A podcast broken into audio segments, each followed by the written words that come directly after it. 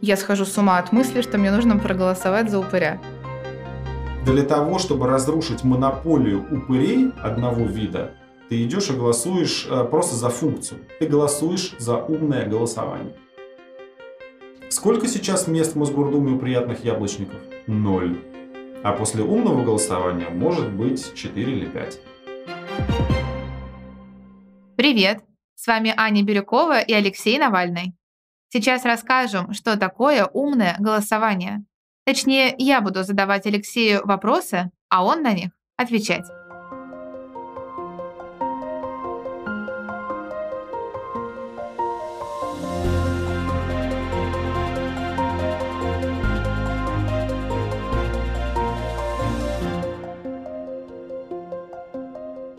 Привет, это первый раз в моей жизни, когда я записываю подкаст. Я волнуюсь и переживаю, но я рад, что записываю на такую важную тему, как умное голосование.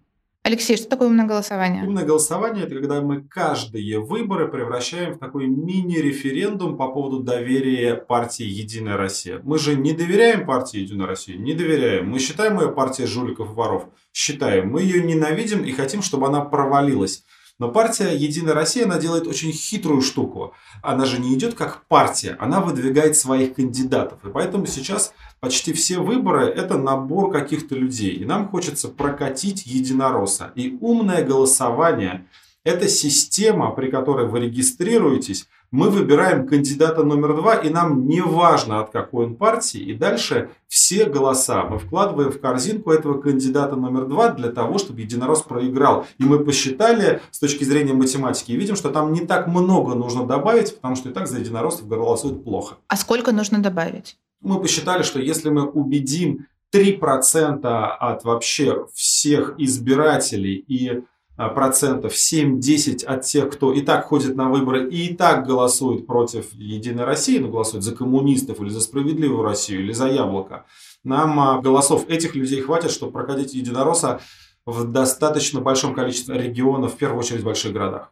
Кандидат номер два – это коммунист? Кандидат номер два – это действительно довольно часто будет коммунист, но применительно к Москве, например, это очень часто яблочник или справедливорос. Применительно к Питеру еще больше яблочников и, наверное, изрядное количество справедливоросов.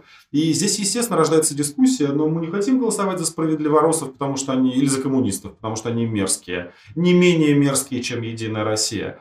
Но, а, несмотря на то, что они, может быть, не менее мерзкие, они не образуют основу власти. Основа власти, политический стержень, это «Единая Россия». Нужно очень хорошо понимать, что Путин непосредственно управляет регионами, законодательными собраниями, Государственной Думой и принятием всех законов через партию «Единая Россия». Поэтому мы должны понижать ее результаты. И, как я уже сказал, самое главное, мы каждые выборы превратим в референдум о доверии «Единой России». Пусть неприятный коммунист выиграет, но так или иначе мы сможем сказать: посмотрите, произошел мини-референдум, вот в рамках этого округа «Единая Россия» проиграла, ей не доверяют. Я не понимаю вот что. Почему коммунист, который выиграет, почему им будет сложнее управлять?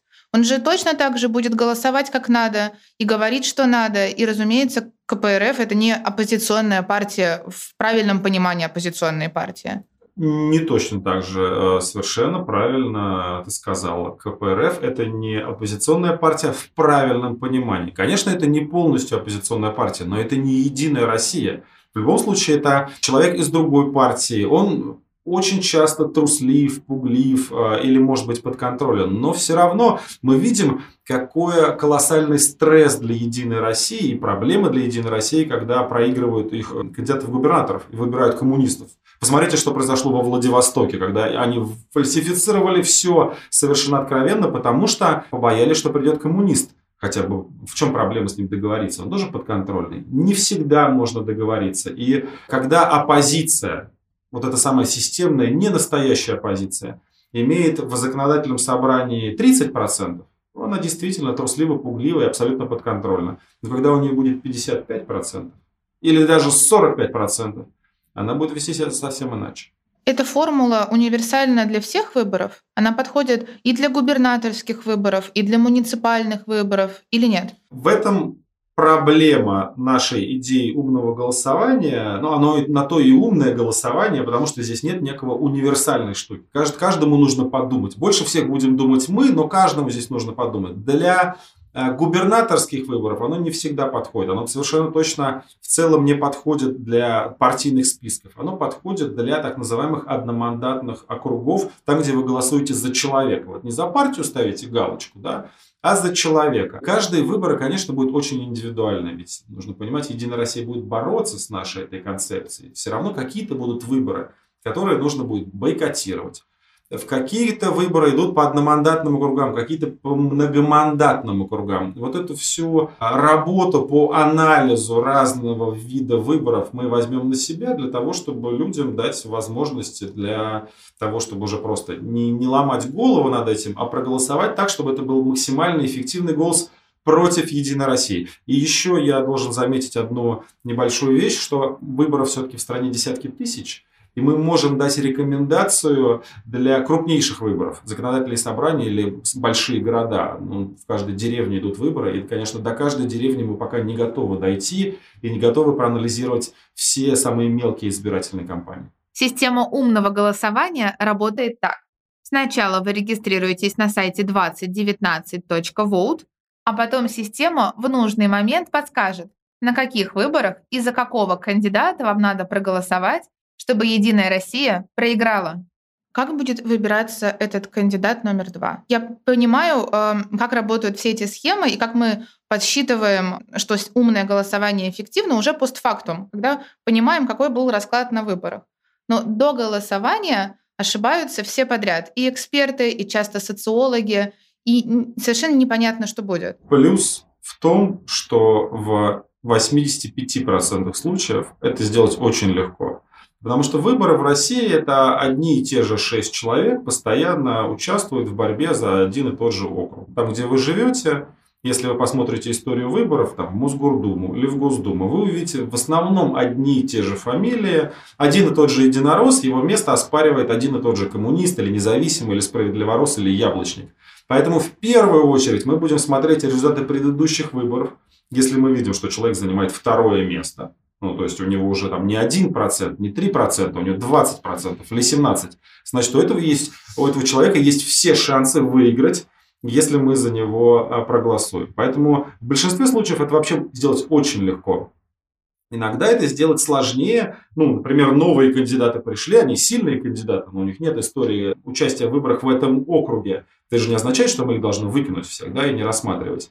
И в этом смысле нам придется вести более сложную работу. Например, мы будем проводить в том числе социологию. Мы будем смотреть, кто из кандидатов ведет более активную работу, кто ведет менее активную работу, кто из кандидатов получил поддержку наибольшего количества партий и какое было голосование за партии в этом районе. То есть это комплексная аналитическая вещь, но главное, что мы обещаем, что мы не будем жульничать, и мы будем эту работу вести честно и продвигать, стараться только тех кандидатов, которые действительно имеют наибольшие шансы избраться, и нам, честно скажу, наплевать, какую партию представляют эти кандидаты. Это голосование против Единой России. То есть ничего из того, что кандидат номер два делал в прошлом или говорил, никак не может наложить вето на его статус второго участника. Не хочется отвечать на этот вопрос «да», но ответ действительно «да». То есть у нас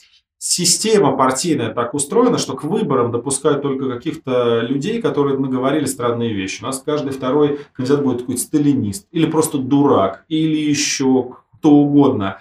Но наша идея в том, что мы должны отбросить вот эти анализ этих кандидатов, потому что первоочередная задача – это именно снижать результат Единой России. Единая Россия должна потерять большинство в законодательных собраниях хотя бы крупных городов. Единая Россия должна потерять монополию на принятие законопроектов.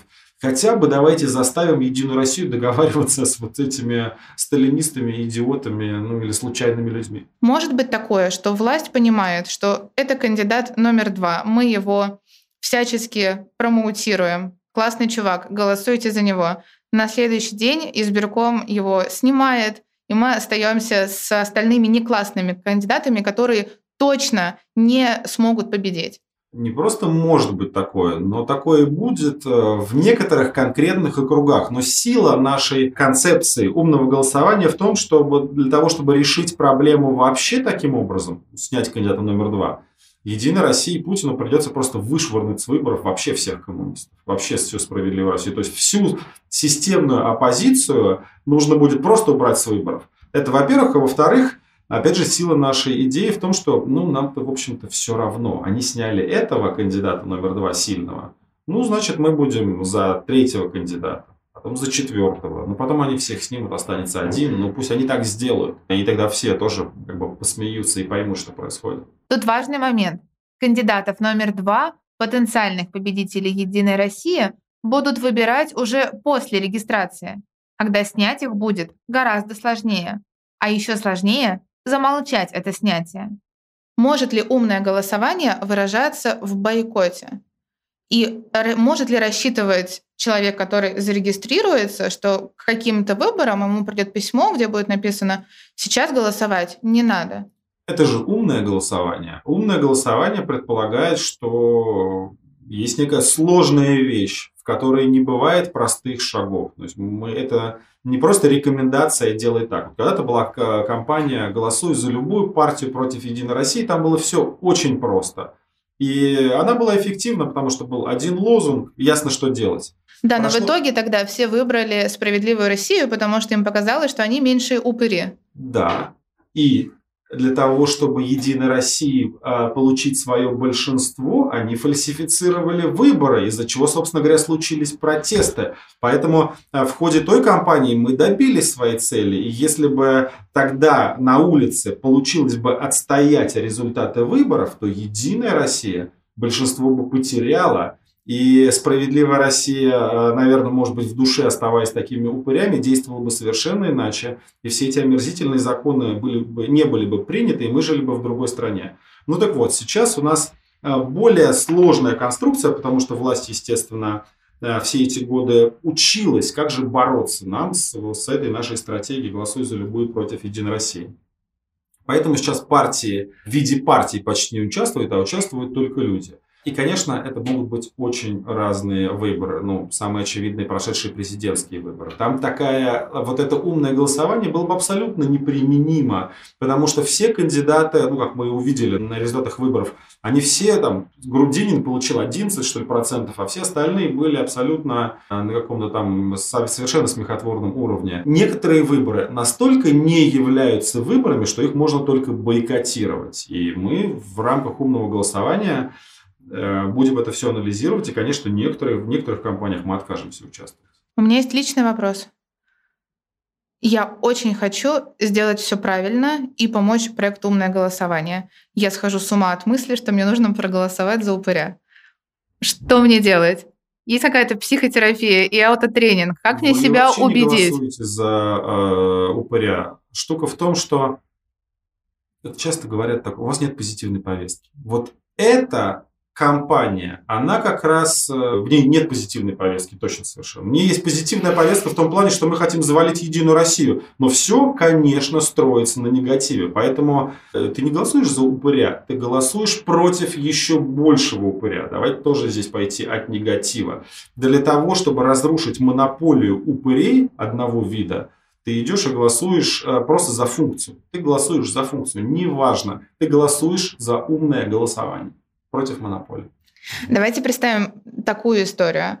Есть некие выборы.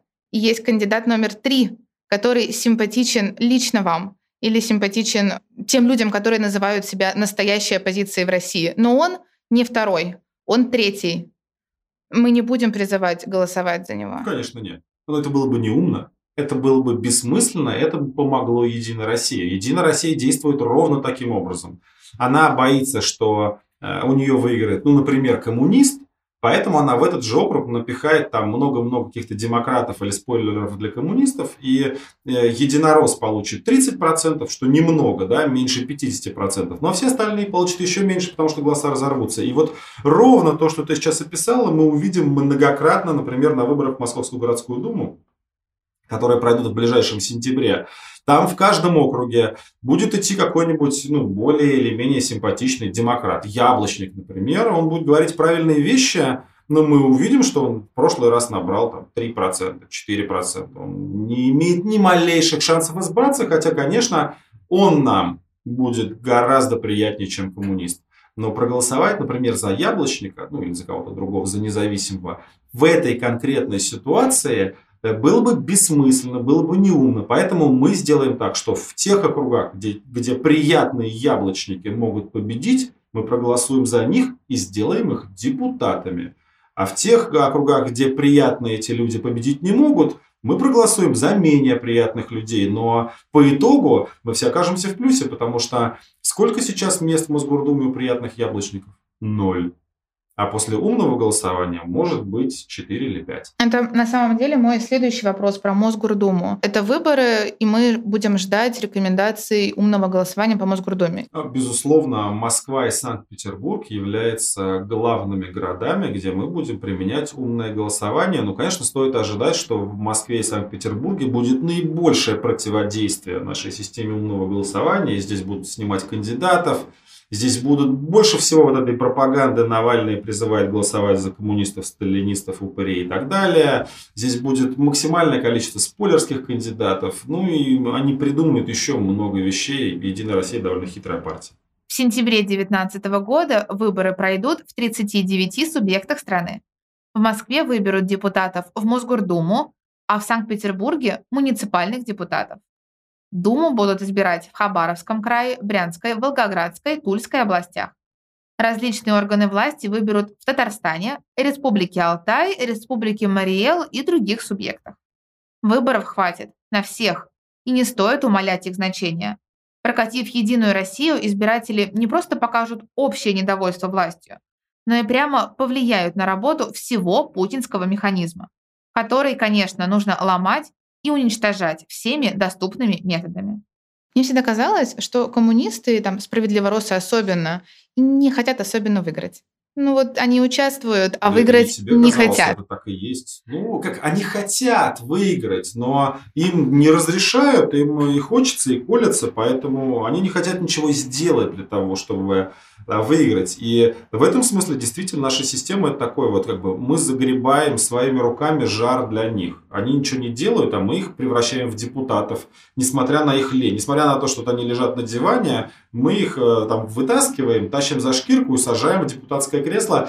Ну, что как-то вот выглядит и звучит довольно обломно, честно скажем, да, но другого пути нет. Я понимаю отлично людей, которые вообще базово сделали для себя выбор, выбор про выборы, что мы в них не участвуем, мы отрицаем вообще существование выборов и поэтому не пойдем. Если вы сделали такой выбор прям осознанно, вряд ли я смогу вас убедить участвовать в умном голосовании. Но у нас в любом случае, даже среди оппозиционно настроенных людей, половина хочет ходить на избирательный участок. И вот для тех, кто хочет пойти на избирательный участок, мы предлагаем не бессмысленный подход, не зря выкинутый голос, а общее, единое, консолидированное голосование, которое приведет к каким-то результатам и будет работать на разрушение монополии «Единой России».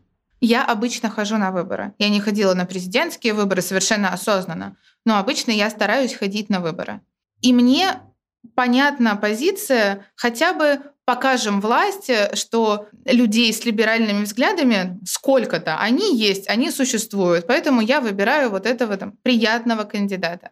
Это не работает. Ну, это не работает. Я тебя перебью прямо сразу. Ты делала это, я делал это с две тысячи третьего года, да. А, ну, давайте посмотрим. Вот эти, что мы показали власти? Что приятных либеральных кандидатов а, от эс пэ эс и Яблока в две тысячи третьем году всех вместе было там восемь процентов, и не, они не прошли. А в две тысячи седьмом году их количество уменьшилось до двух процентов. А вот на последних президентских выборах Явлинский получил один процент. Да? Если ты хочешь показать власти, что есть э, какие-то там люди либеральные, нелиберальные, оппозиционно настроенные, на митинг приходи. Вот, я прихожу. Вот, ну и отлично, значит, ты все делаешь вообще все правильно. Но для того, чтобы эффективно использовать саму себя, свой голос и свою возможность показать власти, что нас много, нужно прийти и голосовать сообща со всеми. Ну, как, как митинг, на который приходит десять тысяч человек эффективнее, чем одиночный пикет, очень честный, хороший одиночный пикет на одного человека. Так и здесь,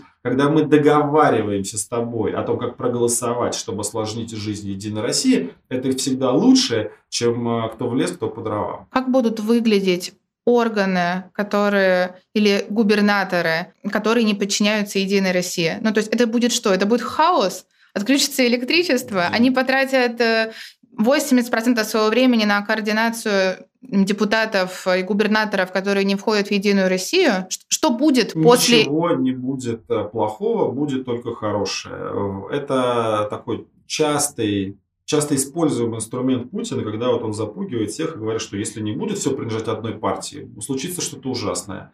Все процветающие страны в мире, в основном это парламентские республики, где коалиционное правительство или не удается сформировать. В Германии совсем недавно они жили несколько месяцев без правительства. В Италии бывает семь парламентских кризисов в год.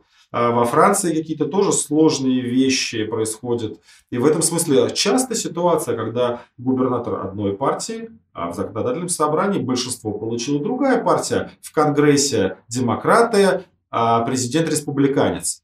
Так оно и должно быть. Это и есть нормальный политический процесс. Если губернатор поймет, что ему Заксобрание не подчиняется, или Заксобрание единороссы понимают, что здесь избрали депутатов-коммунистов, значит, тогда нужно что-то менять. И таким образом политики меняются, меняются программы. Люди, которые хотят избраться, они корректируют свои взгляды, они корректируют какое-то свое поведение. В этом и заключается политический процесс. Мы должны надавить на эту, на систему политическую, чтобы она изменилась, и Единая Россия, потеряв монополию, не смогла больше проталкивать настолько идиотских законопроектов. Но они же все равно будут проталкивать. КПРФ проголосует как надо, СССР проголосует как надо, губернаторы сделают все, что а, им скажет ну, федеральный центр. Это совсем не так. Мы на практике видим, что это совсем не так. Вот у нас сейчас есть, по-моему, одно законодательное собрание, где ни Единая Россия не имеет большинства, по-моему, это Иркутск.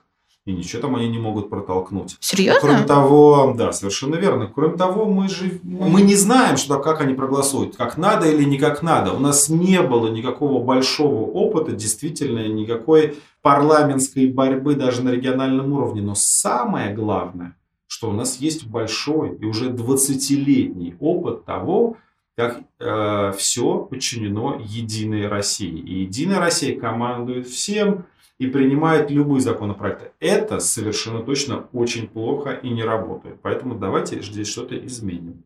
Я регистрируюсь в системе «Умное голосование», оставляю свою почту, оставляю свой индекс, чтобы система понимала, какие мне нужны рекомендации. В какой-то день перед выборами мне придет письмо, да, очевидно, где будет написано «Аня, голосуй, пожалуйста, за Ивана Ивановича». Да, совершенно верно. Что-то еще случится? Какие-то еще будут там призывы? Про- про- проагитируй своих друзей или распространи листовку? Какой, какой план? А, система сработает, если в ней будет принимать участие много людей. Поэтому до того, как ты получишь письмо «Аня, голосуй за Ивана Ивановича», ты получишь письмо «Аня, приведи всех своих друзей участвовать в этой штуке». Нам, нам важно, чтобы... Вот именно самые активные, самые умные из участников «Умного голосования», кто прямо сейчас уже в него записался, кто осознал идею, они притаскивали всех остальных. Особенно в тех регионах, ну, где интернет не так силен. Да? В Москве и в Питере нам проще это сделать. А будут выборы где-нибудь в Хабаровске, в том же самом Иркутске или в Вологде. Да? Нам очень важно, чтобы... вот осознавшие полезность этого голосования, тащили туда всех остальных, потому что люди и так хотят проголосовать против Единой России. Нужно им объяснить, что нужно голосовать все вместе, консолидированно, одинаково. Поэтому «Умное голосование», у него есть такой очень конкретный, ясный финал. Мы даем фамилию, за которую голосовать. Но до этого это большая кампания по вовлечению людей. В первый день в системе «Умного голосования» зарегистрировалось больше тридцать три тысячи человек. Даже на сайте в поддержку выдвижения Навального кандидатом в президенты в первые сутки было меньше регистраций. Власть ответила быстро и, как всегда, грубо. Роскомнадзор по надуманной причине заблокировал сайт «Умного голосования». Сейчас он частично доступен, но работа продолжается, и сдаваться мы не планируем. Кроме фамилии, планируется еще как-то помогать этому кандидату номер два? Или наши рекомендации – это и есть самая лучшая помощь для него? Это и есть самая общая, лучшая помощь. Как ты правильно сказал, очень часто кандидаты, в общем-то, и не сильно хотят, не сильно участвуют в избирательной кампании, во-первых. Во-вторых, я совершенно убежден, что «Единая Россия» заставит всех этих кандидатов от системных партий там, трижды проклясть нас, отказаться от нас, сказать, что им не нужна никакая поддержка умного голосования. Ну и в-третьих, я думаю, что конкретно тебе не хочется участвовать в кампании какого-нибудь коммуниста-сталиниста. Да? Ты хочешь, чтобы «Единая Россия» проиграла. Вот для того, чтобы «Единая Россия» проиграла, приводи еще людей и голосуй за Ивана Ивановича, но тебе не нужно участвовать. То есть, если тебе нравится Иван Иванович, участвуй в его кампании, но мы специально для этого не будем ничего делать. С вами были Аня Бирюкова и Алексей Навальный. Если вам понравилась идея умного голосования и вы хотите разрушить монополию «Единой России», присоединяйтесь. Регистрируйтесь на сайте двадцать девятнадцать точка воут, рассказывайте о нем друзьям и следите за новостями. Подробнее об умном голосовании можно узнать в блоге Алексея и из его эфиров. Обязательно пишите нам в комментариях, если вам понравился подкаст или вы хотите задать вопрос. Подписывайтесь, чтобы не пропустить следующие выпуски, и оценивайте нашу работу.